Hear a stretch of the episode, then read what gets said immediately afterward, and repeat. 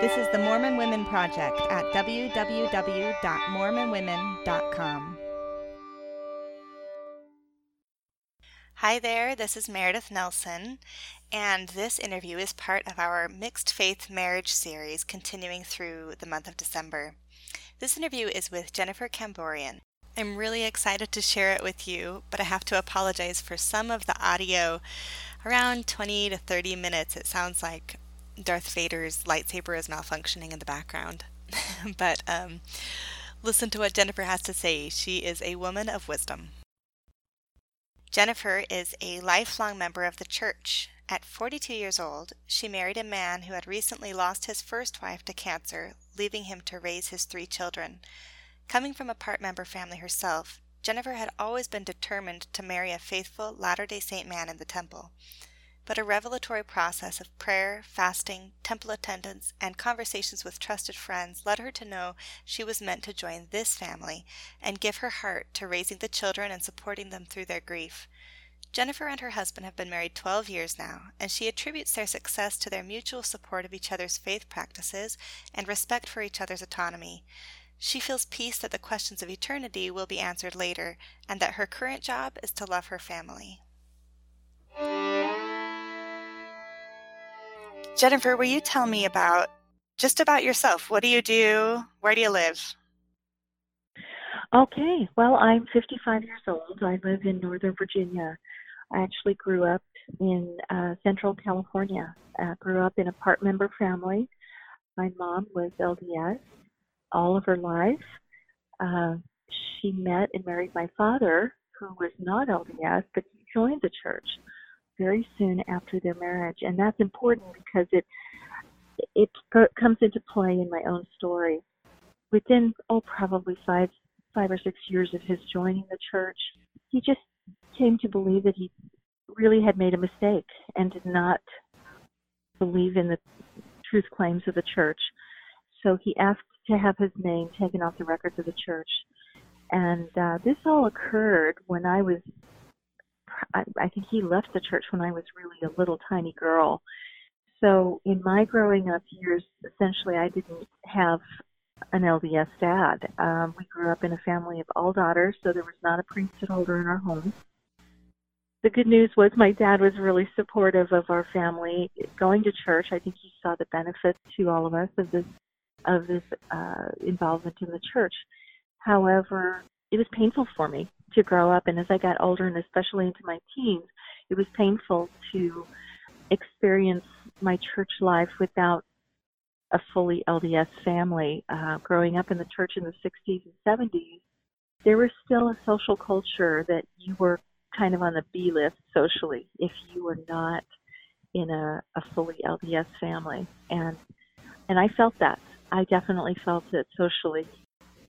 I also think that that was a blessing and a gift uh, in other ways because being raised in a home where I was presented with two very different philosophies, two very different worldviews, presented me very early with some choices I had to make about what I really do believe. Who am I? And uh, what do I really think about these things that I'm hearing at church? So I think that one of the compensating blessings, and this is something I've observed throughout my life. The Lord offers to us all compensating blessings if we're able to really pay attention and see them. Uh, and for me, one of the compensating blessings was my testimony from a very young age was quite strong.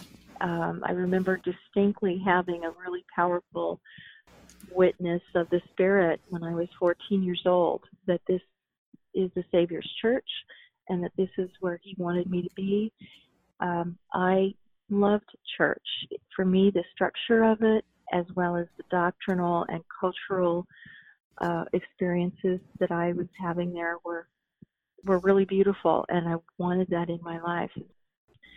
Um, and quite frankly, I actually at times had to fight to hold on to that testimony because my father at times was very vocal in his disagreement with our doctrines and with some of the truth claims of the church. And so, again, at a very young age, I had to wrestle with a lot of the information that is out there that is counter to the church's truth claims. I, I was I was encountering that information when I was 12, 13, 14 years old, and it was in our home. Those books, those articles were floating around our house. So all of this served to be a bit of a crucible for me in terms of refining my understanding of what I believe, how I believe it, why I believe it, how I want to live. Because of the family environment in which I was raised, I wanted more than anything else, I, I really cannot think of anything that was a higher priority for me than to marry within the faith. I really believed that, uh, and I think this was a naive assumption, but I really believed that any difficulties that existed in our family life, and it wasn't all difficult, there were a lot of really beautiful things about our family life, and my dad was a good father in many, many ways. But I really believe that any difficulties I had as a teenager were directly attributed to the fact that I'm in a part member family. And so I was absolutely determined, more than anyone I knew in the church, I was determined that I was going to marry in our faith, in one of our temples. So I went to BYU. I, I stayed very active in in the church all through my single years and even after I finished with BYU and went into my professional life, I moved out to California, moved to the California Bay Area, and lived there for 15 years. I continued to be very active in the church, singles wards, and then later family wards. I taught English for several years, and then I moved on to uh, run my own business. I ran a swimming school for many, many years, and I kept going to church, kept going to singles activities, kept going to singles conferences, kept praying that I would be guided to the person I should marry, uh, kept going to the temple. I received my endowments when I was 30. And it just didn't happen. Every time I was in a dating relationship with an LDS man, I was very prayerful about it. And repeatedly, I would get an answer that no, this is not the person. This is not the relationship. And sometimes that answer was a very spiritual, very powerful answer. Sometimes it was just me emotionally not feeling it with the guy. Um, my single life in my 20s was, was actually really fun. I liked it, and it was it was a joy to date and, and meet new people. But then as I got into my late 20s, and then especially into my 30s, the dating pool changed. Um, a lot of the men who were still single began to, for various reasons that I do understand, but they began to stop coming to church. And um, I think for a lot of them, it became uncomfortable to be a single adult Mormon man over 30. I think that the consequences for single men are sometimes more challenging than they are for single women uh, in our church. Who, what are the consequences of being single over 30 in the church that you observed for men and for women? What I observed uh, was that there was this interesting parallel track that men and women seem to be on up until about their mid 20s in terms of their activity in their church and and um, the expectation that at some point they would meet someone and get married in the temple. As they get into their mid to late 20s, women are, who are still single are now moving into their their career development years and what I saw was that their confidence really got stronger and and increased and I saw that the men unfortunately I think began to lose a little bit of confidence. Now this was not true across the board, but it did seem that a lot of the men I knew kind of lost some of their their confidence. They got into their late 20s and into their 30s. And I think that that had a lot to do with the fact that they, there was a, a kind of a cultural expectation that they should be the assertive one, the aggressor in pursuing a spouse, and that there was a, the thought in, in some people's minds of what's, what's wrong with you? Why aren't you doing your priesthood duty? Why aren't you getting married? Um, you're slacking off. You're not doing your job. And whereas the women were kind of absolved of that responsibility in our culture, so we could continue on and be active in the church, and there there wasn't as much of a sideways glance towards the single women because I think there was a sense that well, we know she's trying. If a man is still single, I think sometimes we're a little less forgiving, fair or not. And I I hope that changes. I think it is changing because I think there are a lot of complicated reasons for why people don't get married.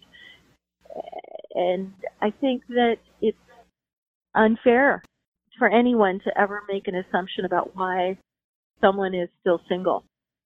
To be fair, I really believe in my case, I, I also remained single because on some level I was a little nervous about about marriage. I had seen some pain in my own parents' marriage. I had seen some pain in other marriages that were close to me and I took that pain to heart and I was I was a little nervous of, about getting into a marriage and then having it not be a good marriage and then feeling that oh no I'm I'm really stuck now. I just wanted to be ultra careful that I made sure to find a really good match where I believed I could have a, a high a high likelihood of a happy marriage. And so I'm certain that some of what took me so long to find a companion was my own fear, fear of failure. Did your parents stay together? Yes, they did. Uh, I will say that it was difficult. There was a period of time when I was about seven years old where they did separate. And uh, I think I want to be respectful of their privacy, but I think a lot of it had to do with this issue of differing worldviews and different ideas about where they wanted their lives to go. Ultimately, what held them together was two things really. They, they really had a deep mutual love for each other and truly wanted to be together. And to their children, they had four daughters and they really, really wanted to be together in raising their four daughters. And so I think they were both willing to, especially my father, I think my father was willing to make compromises on his own ideas about how he thought his life should be uh, because he didn't want to lose his family. And I'm personally thankful that they did stay together. I I think that I'm better off for the fact that they did stay together. Just to skip ahead a bit, uh, my father stayed out of the church for 40 years and then in his mid 70s, he came back to the faith uh, and was rebaptized, and and the family was uh, is now sealed in the temple. Um, and it's interesting because I think we all, on some level, knew that Dad would one day come back. And quite candidly, my patriarchal blessing and my mother's patriarchal blessing, which she got as an adult woman in her marriage, uh, both say that our father would rejoin the church one day. And when he was 75 years old, he finally chose to be rebaptized in our faith and and was active in the church until he passed away about three years later. What were the compromises that he and your mom made for each other in order to stay together? My mother uh, was born and raised in a, a really true blue you know, five generation Mormon pioneer family from Idaho, and her entire family were, you know, cut from that cloth. And so I know that mom felt that somehow she she had messed it up, uh, even though she hadn't. She was a wonderful mother and a member of their, our faith, but I think that she felt somehow that she had kind of messed it up because her husband hadn't stayed in our faith. I know that it was difficult for her to bear the responsibility of raising all of the daughters herself in the church. But she did. She brought us to church every Sunday. She role modeled for us uh, her faith in ways that were very powerful, powerful in shaping all of our testimonies. All four of the children, all four of the daughters are still to this day very active, very solid members of the church. I know that some of the compromises included things like uh, my da- my dad drank alcohol, and so we had alcohol in our home. I remember growing up, and it was just a a normal thing in our family that we had a cabinet in the dining room that had all kinds of alcohol in it. We had beer in the refrigerator. Uh, dad drank coffee. He would come home from work and have a beer while he watched TV at night. That was just normal life for us. I know that was very painful for my mother to have that in her home. She didn't want that in her home, but she also understood that it was dad's home too. And so to her credit, I, I, I really feel that mom understood how important it was for us to have her show respect for my dad. And consequently, that helped all of us then to have respect for him and his choices, even though we did not participate in those activities with him. And even though we didn't agree with his choices in some matters, we were willing and able to respect his choices and his perspective. And, and in fact, this is this is another reason that I can scoot ahead and in the story and say that my own marriage works because of the role modeling that I had from my mother. And she, I don't think, had role models, and so she managed it on her own. And and I'm in awe of that. That she just figured it out. So, how did you meet your husband, John? And what led you to the decision to marry him? As I reached my mid to late 30s, I still absolutely was determined not to marry out of our faith. I was a temple worker at the Oakland Temple, and being at the temple every single week reinforced in my mind that that was not a negotiable thing in my life. That I was going to marry within the faith, and that was it. What I found in my dating life, however, was that as I reached my late 30s, very understandably, and I don't blame them at all for this, but the men I was meeting at church and through the LDS dating websites were pretty candid in letting me know, hey, you're really a nice woman and I like you a lot, but either A, I've already raised my kids and I do not want more children, or B, look, I really do want children and, and at your age, I just don't think that's realistic. And I got it. I understood where they were coming from, but that put me in a very interesting dilemma because my dating experience in our church ground to a halt. I mean, it's just like hardly anyone ever was asking me out because, and I think it had to do with this childbearing issue. So I continued along, and at some point in my late 30s, I began to realize that I couldn't continue to live my life always as if.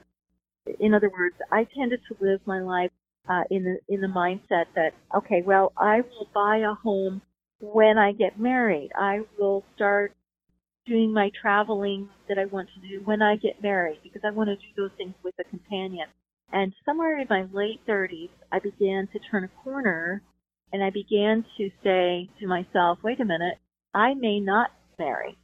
If I don't marry, I don't want to just spend the rest of my life waiting for something to happen.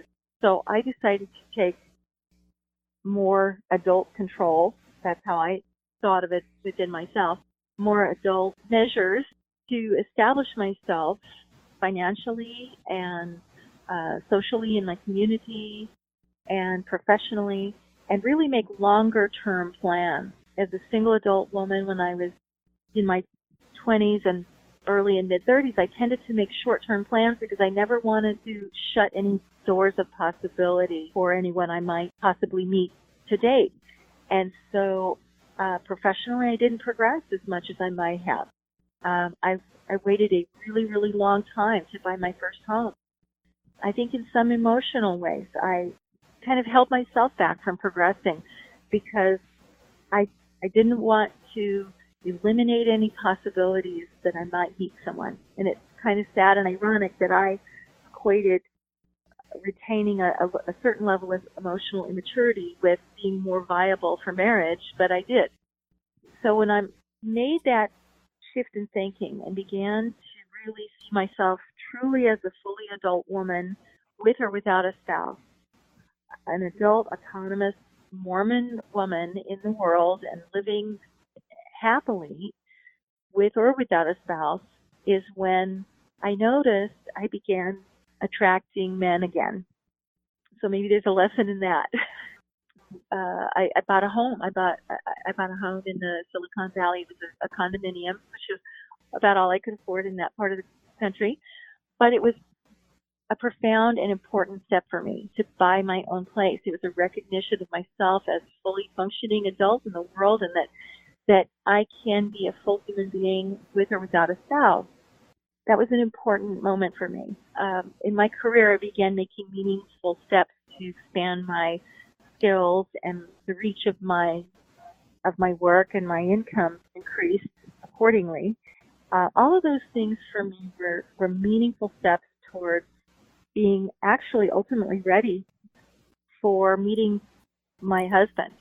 Uh, I met my husband through a single adult LDS dating website, and yes, he was not LDS, but what had happened was that he, he and his first wife were in uh, the Foreign Service together. They had lived overseas their entire marriage, had worked at embassies throughout their entire marriage, and really had had fascinating lives, both individually and then as a couple.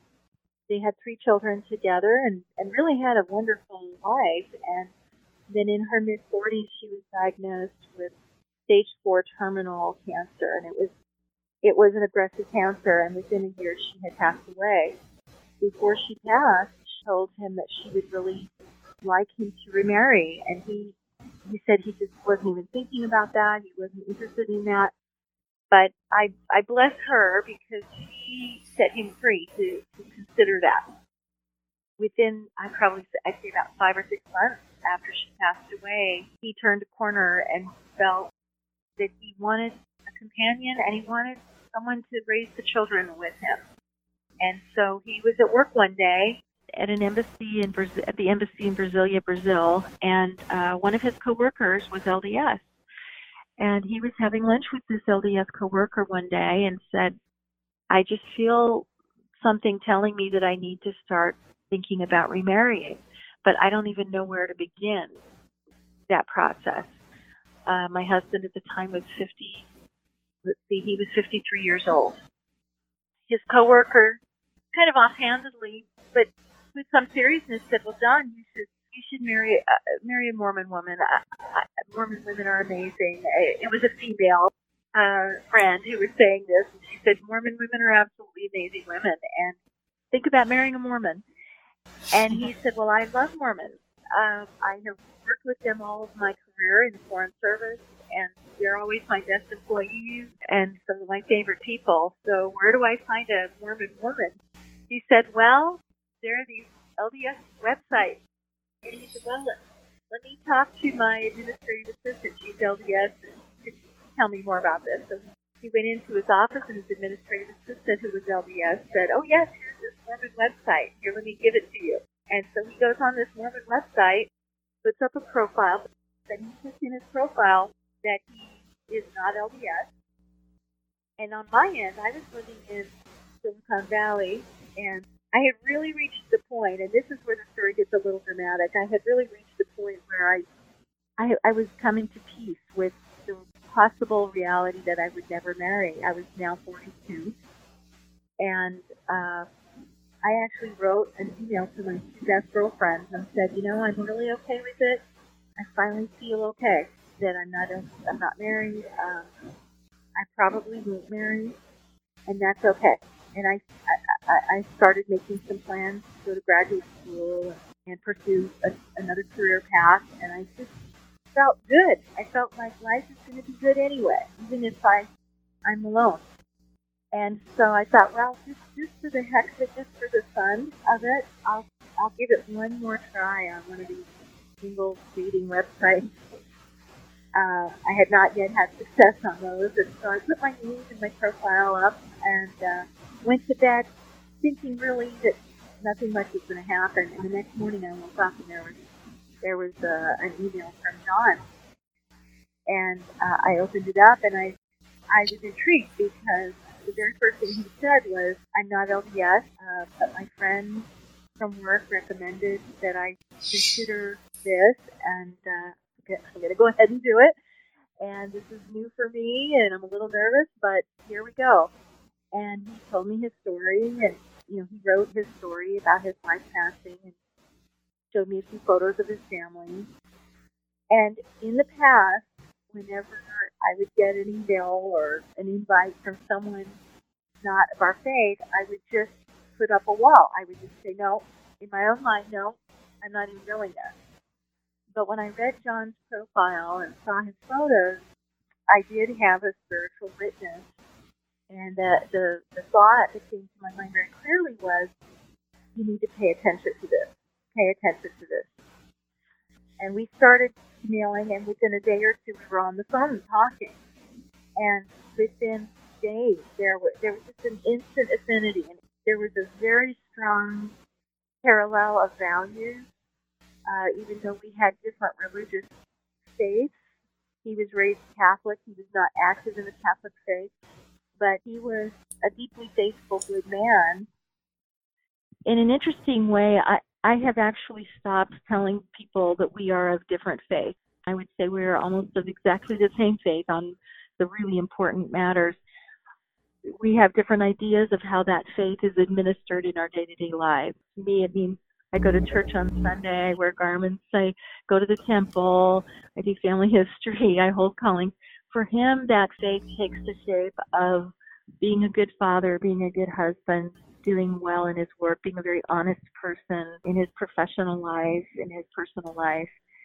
I, tr- I really try not to say he and I are, are not of the same faith or don't share the same faith because the things that are common in our beliefs are actually pretty pretty parallel, pretty similar. So we continued to correspond and about 12 days after actually pardon me, let me back up about 1 week after that first email uh, I was sitting in my desk at my desk at home and I was looking at the photos that emailed me and I just had a very powerful visceral experience where it was really clear to me this is this is the person I'm going to marry, and uh, and I I began to cry because I I get very tender and I tend to cry when I'm touched by the spirit. Um, I knew with clarity it was just like pure light, pure knowledge, pure clarity. I wrestled with that because it was at odds with what I had planned for my life since I was 12 years old. I wrestled with it because it was at odds with everything I had read and seen in the temple and heard and read in the church. And I just wrestled with it. And so in that wrestling, I prayed. And the answer that came to my heart and my mind was I want you to be at peace with this. I know the end from the beginning. I know what I'm doing. Trust me and trust this process. I went to the temple with this and was very prayerful, fasted, prayed, fasted, prayed, and the answer stayed the same. I spoke to a few people whose spiritual judgment and wisdom I really trusted and respected, and they were very supportive of this and one person in particular who who was a former bishop of mine, no longer was functioning as my my personal ecclesiastical leader, but he was now my friend. He was a, a kind of a father figure to me in a spiritual sense, and he and I had a long talk about this. And his view was, at 43 years old, I was now approaching 43. Um, it was less and less likely that I would bear children of my own and why not consecrate my life to the beautiful act of raising this man's children with him and give them the love that I have. And really, that what, what these children needed from me wasn't necessarily me to convert them or this husband, what this husband and children needed from me was not necessarily for me to convert them to our faith, but rather they needed my love. They needed my companionship. They needed my mothering. They needed my my intellect and my my heart. Why not give that to them? Why not join with this family, marry this good man who I had, by the way, really fallen in love with by this time? Why not share my life with this wonderful family and leave the rest up to the Lord and let let entrust Him when He said, "I've got this." just go ahead and step out into this situation with this family, and I will I will take care of the rest as as I see fit. When my friend, the, my former bishop, framed it to me that way, the answer was really easy for me, and so I married him. Uh, we were married just about a year after his wife died. Uh, we were married in California, The children were ages uh, 10, 13, and 15, two younger girls and a boy. It was certainly a, an adjustment for all of us.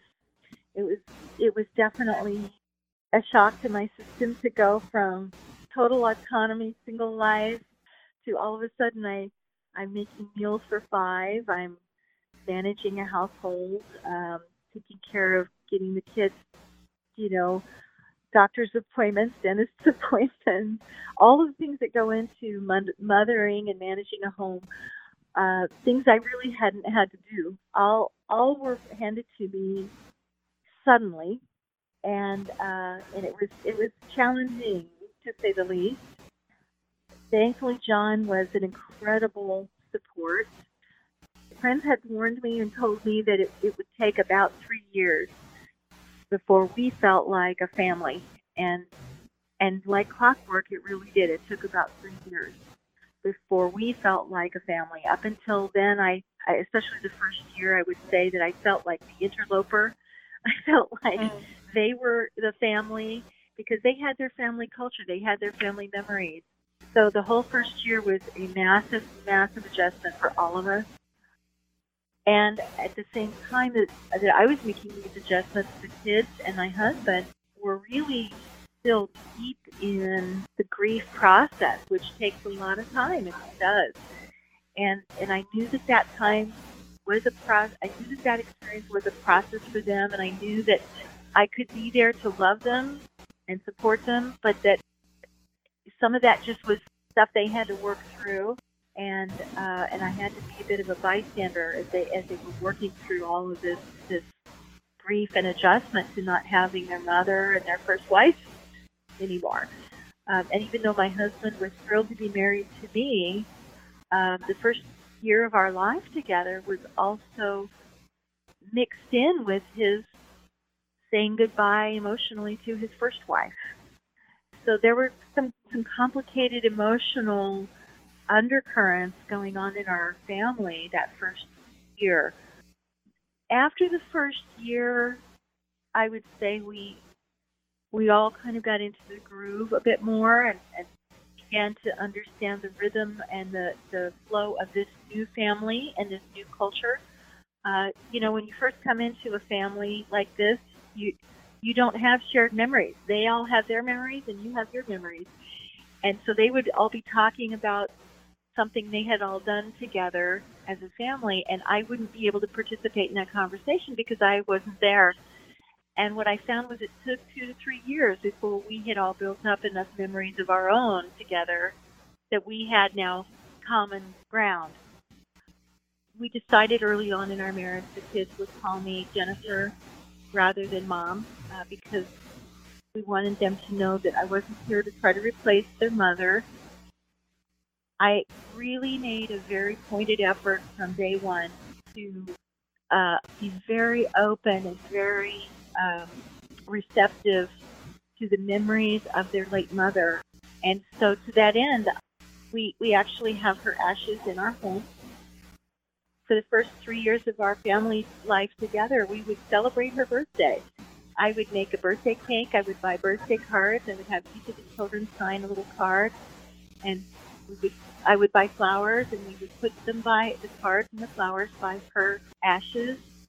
We would have dinner and then we would have the cake and and the kids would talk about their mother and tell me little stories about her and I would encourage them to talk about her. And I really believed that for their healing process but also for our growth together as a family I needed to see her and myself as co-involved in this family and and I needed to keep her memory alive in their minds and hearts um, I think that was the correct thing to do because they they began to realize that I wasn't here to try to take over and make a, a lot of changes in their life, but to support the path that their mother had already established for them, mm. uh, and to be respectful of her memory and the path uh, and the, the traditions and so on that she had established with them.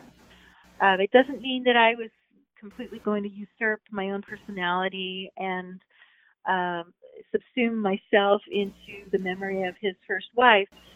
it was a careful walk that I walked to to be respectful of her role in our family and to keep her memory alive in our family, but also to be able to assert my own self, my own personality in our home. There were times when it, I was able to do that, other times when I felt a little lost in all of this mix. But again, through time, I was able to establish my own role in the family in a way that I don't think threatened the kids uh, or threatened them into feeling that I was going to try to overshadow their mother's memory. I don't have a full understanding of how this will all play out in the eternities. I really don't. But I have felt throughout my marriage, whenever my mind goes to that question of, well, what, what's going to be the eternal picture here? Will I be married to him? Will she be married to him? What's the story here? The spirit, almost like a, a the presence of the, of a gentle hand, you know, putting its arm around my shoulder, the spirit just speaks to my mind. Be at peace with this. You do not need think about or worry about this question at this time. This will be resolved in a way that you will be comfortable with it and be happy and joyful. For now, the blessing of my life has been that I have a really good marriage. I have a really beautiful family. And it took a lot of years to get to the point with the three kids where I think we all felt like, okay, we are now a family. But we feel that. I feel that now. I have a very sweet, very loving relationship with each one of them. A lot of what makes it a good marriage is that we have a deep respect for the autonomy of the other person to to decide their belief system. Now, of course, there has to be enough overlap that we can be compatible in a day to day way, and there is, thankfully. But no, we do not read scriptures together. We do not pray together. We do not go to the temple together. With that said, we spend all our time together. Uh, we go to the gym together in the morning. We go out to dinner together. We take walks. We, we talk. We watch movies. We are companions in life. We both love to travel. When we were dating and he proposed, I told him that the one thing I really need to know is that he would be able to be at ease with the level of commitment that I have to my religious faith. I have seen friends of mine married out of the church and they thought it could work and it did not work. And when I look at the challenges that my friends have had, usually it comes down to the non LDS spouse didn't fully understand what they were signing up for when they married a Mormon. They didn't fully understand how involved we are in our church. And I I explained to John before we married how much time I spend at church, how much time I spend in calling, um, how how much my church and my religious faith infused every facet of my being and my life. So he, I think he had a really good picture of how much my church means to me well before we were married. And he is a very secure man within himself and is very willing to let me have the life I need to have, want to have in my church life. And that's why it can work. Uh, and I think, quite frankly, the other reason works is that we weren't raising children with each other. In other words, I didn't have a child with him. I have often wondered if our marriage would have worked because when you get to that point where you're taking that child to church and primary and getting baptized and then all the things we do in our church, uh, we he and I would have had to have some real conversations about okay, what faith are we going to raise this child in? And I think that would have put some real strain on our marriage. So when I talk to my single friends. I've had a lot of single women come to me from church and say, Well, Jennifer, you're in a really happy marriage and you're married to a non member. Would you advise that I could do the same? You think I should do the same? I'm always really candid with them and tell them, look, if you think you're going to be having children with this man, or if you already have children and you want to marry out of the faith, make sure he understands that you want to raise your children in the church because if he wants to raise them out of the faith, and you want to raise them in the faith, the marriage will not work. And that's my own opinion. Now, maybe someone has a different opinion, but but I really believe that that is where the big problems come in, is when this the non-believing spouse who who is you know, and I I think they have every right to say, hey, I want my children raised in a different way. I don't think that that it's fair for me to marry someone and then impose my beliefs on him and and, and tell him that any children we have together are you know are going to be married in the Mormon Church, whether you like it or not. I feel strongly that both spouses have to understand and agree to the arrangement before the marriage occurs, or the marriage is in trouble. I have certainly exposed the church beliefs to the kids. My stepchildren, they've all come to church with me at different times. They know the basis of our beliefs. They know what our church is about.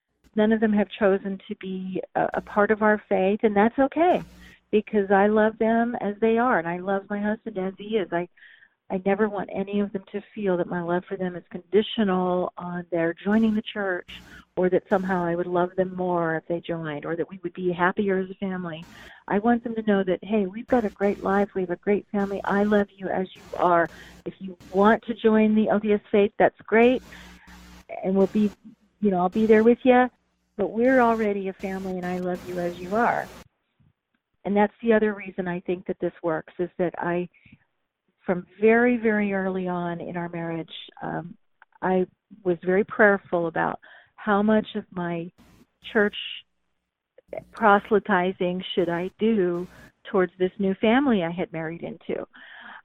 And I got a really clear and very direct um, answer to prayer that I was not to overtly try to proselytize my family into joining the church, but rather I was to just love them, just love them, be a, a good mother, a good wife, a good companion, a good partner, and just find joy in this beautiful family and not have this undercurrent of um, always trying to convert them. And I will say that if I had that secret agenda, it would have damaged my marriage.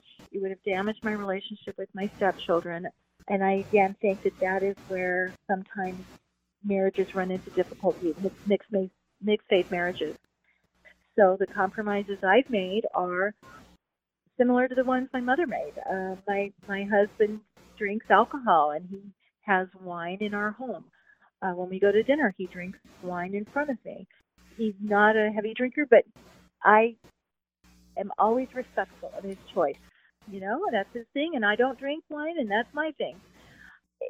He is respectful of my beliefs. He's not antagonistic towards them. Um, he is supportive of my activity in the church. At times, he's even helped me in some of my callings. He sees the pleasure and the joy and the sense of meaning that I derive from my faith. And because he sees that that's a good thing in my life, he's very supportive of it. He's very respectful of my temple worship, very respectful of my garments. And again, all of this works because we have at our core a deep respect for the fact that each of us uh, is a good person of faith. We have a different way that we explicitly live our faith, but we are both people of faith. Have there been moments of tension around the issue of faith? Actually, uh, the only time I ever remember, and it was one time, about five years into our marriage, I remember one conversation we had while we were driving on a long trip, and I was really curious to really understand at a deeper level what my husband believed. And so I began asking him, Well, what do you think about the afterlife? What do you think about eternal marriage? What do you think about this? What do you think about baptism by immersion? And quite candidly, he he and I agreed on everything. We agreed on everything. And then I I I said sort of the golden question, which was, well, then if we if we agree on everything, would you would you consider joining the church? And he found that very offensive and hurtful because he feels deeply connected to the Catholic faith, even though he does not actively go to the Catholic Church. He was born Catholic, raised Catholic, went to a Catholic school, and he knows the Bible actually better than I do. and in his DNA, he feels like he is Catholic. And so for me to to say to him, well, would you, you know, since we pretty much share almost all the same beliefs, well, why not just join my church? That felt like a rejection of him and who he is. And it felt disrespectful to him. And I realized that it felt really disrespectful to him. And I never did that to him again. We just focus on the areas of overlap, the areas where we share our beliefs and we, we really focus on those. And on the areas where we do not share the same beliefs, we just don't don't worry about it. We just don't worry about it. And even among my LDS friends who are married in the temple, they have areas that they don't completely have the same view on certain things. And they still find a way to make it work. Well, that's where we are too. I think that both of us have a strong belief in the Savior Jesus Christ, and we both have a strong belief that when that day comes that we meet the Savior, all of these things will be made known to us. All the mysteries that we don't yet understand will be made known to us. And a lot of the things that we perceive to be big differences of opinion in matters of religion, I believe John and I both believe will just melt away. So it's really a gift that you have to be able to so fully honor and respect his path that way, having been raised Mormon yourself. Do you think your ability to do that is related to the independent testimony you were forced to develop in your family growing up?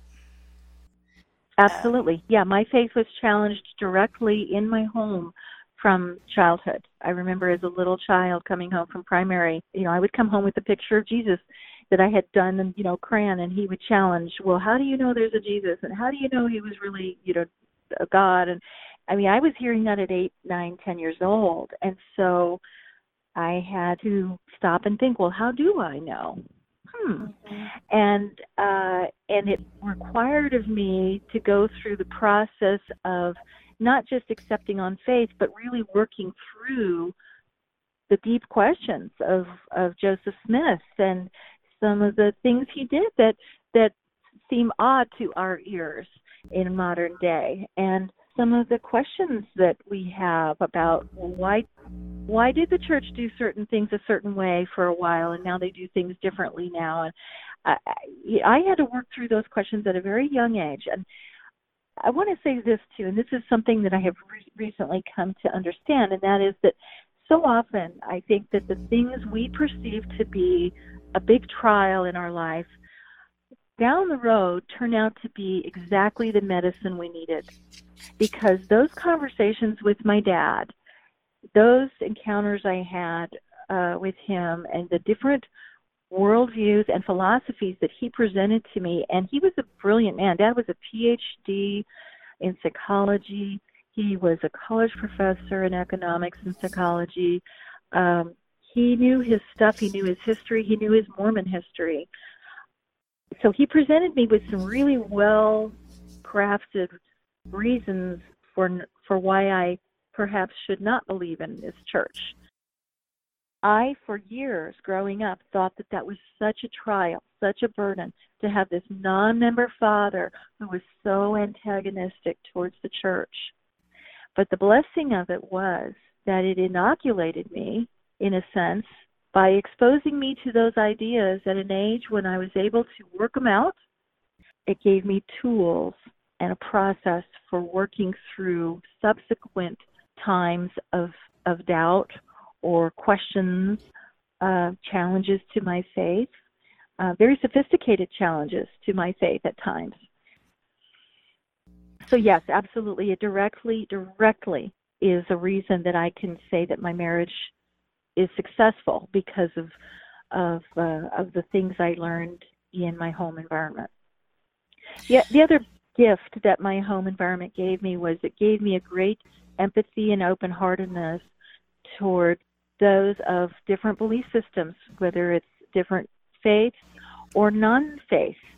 It taught me from a very early age to relate to and understand the perspectives of people who were not in the the fairly insular Mormon belief system that I, I was sometimes that I sometimes encounter.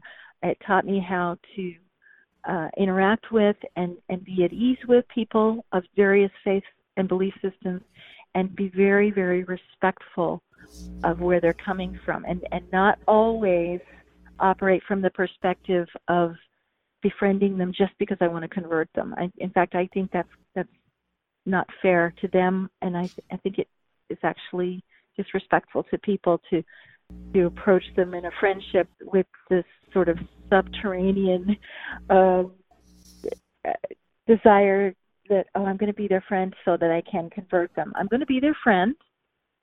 I'm going to share what I have as it comes up organically, and I'm going to be a good friend to them, whether or not they ever choose to adopt the faith that I have chosen to live. Has your relationship with Christ or your relationship with the gospel changed because of your marriage to a non member? Have you found yourself redefining that?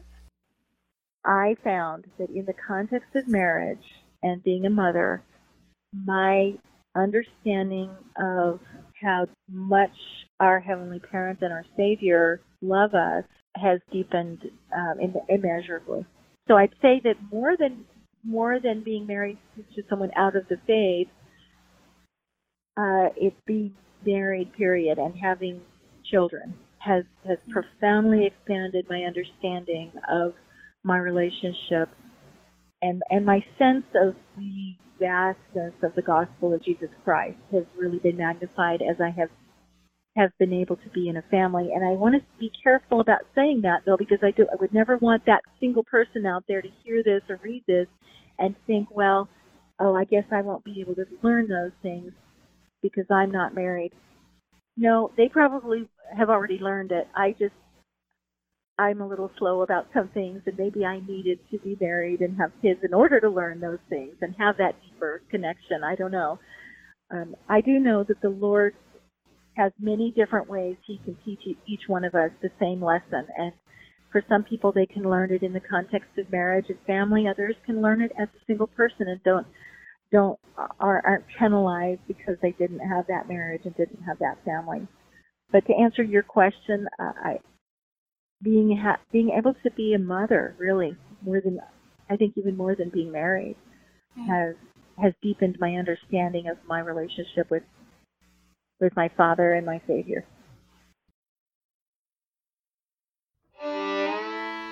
If you enjoy this podcast and the hundreds of interviews with modern Mormon women in our online library, please share with your friends and consider making a tax deductible donation at www.mormonwomen.com to help us fund interview transcription and website support.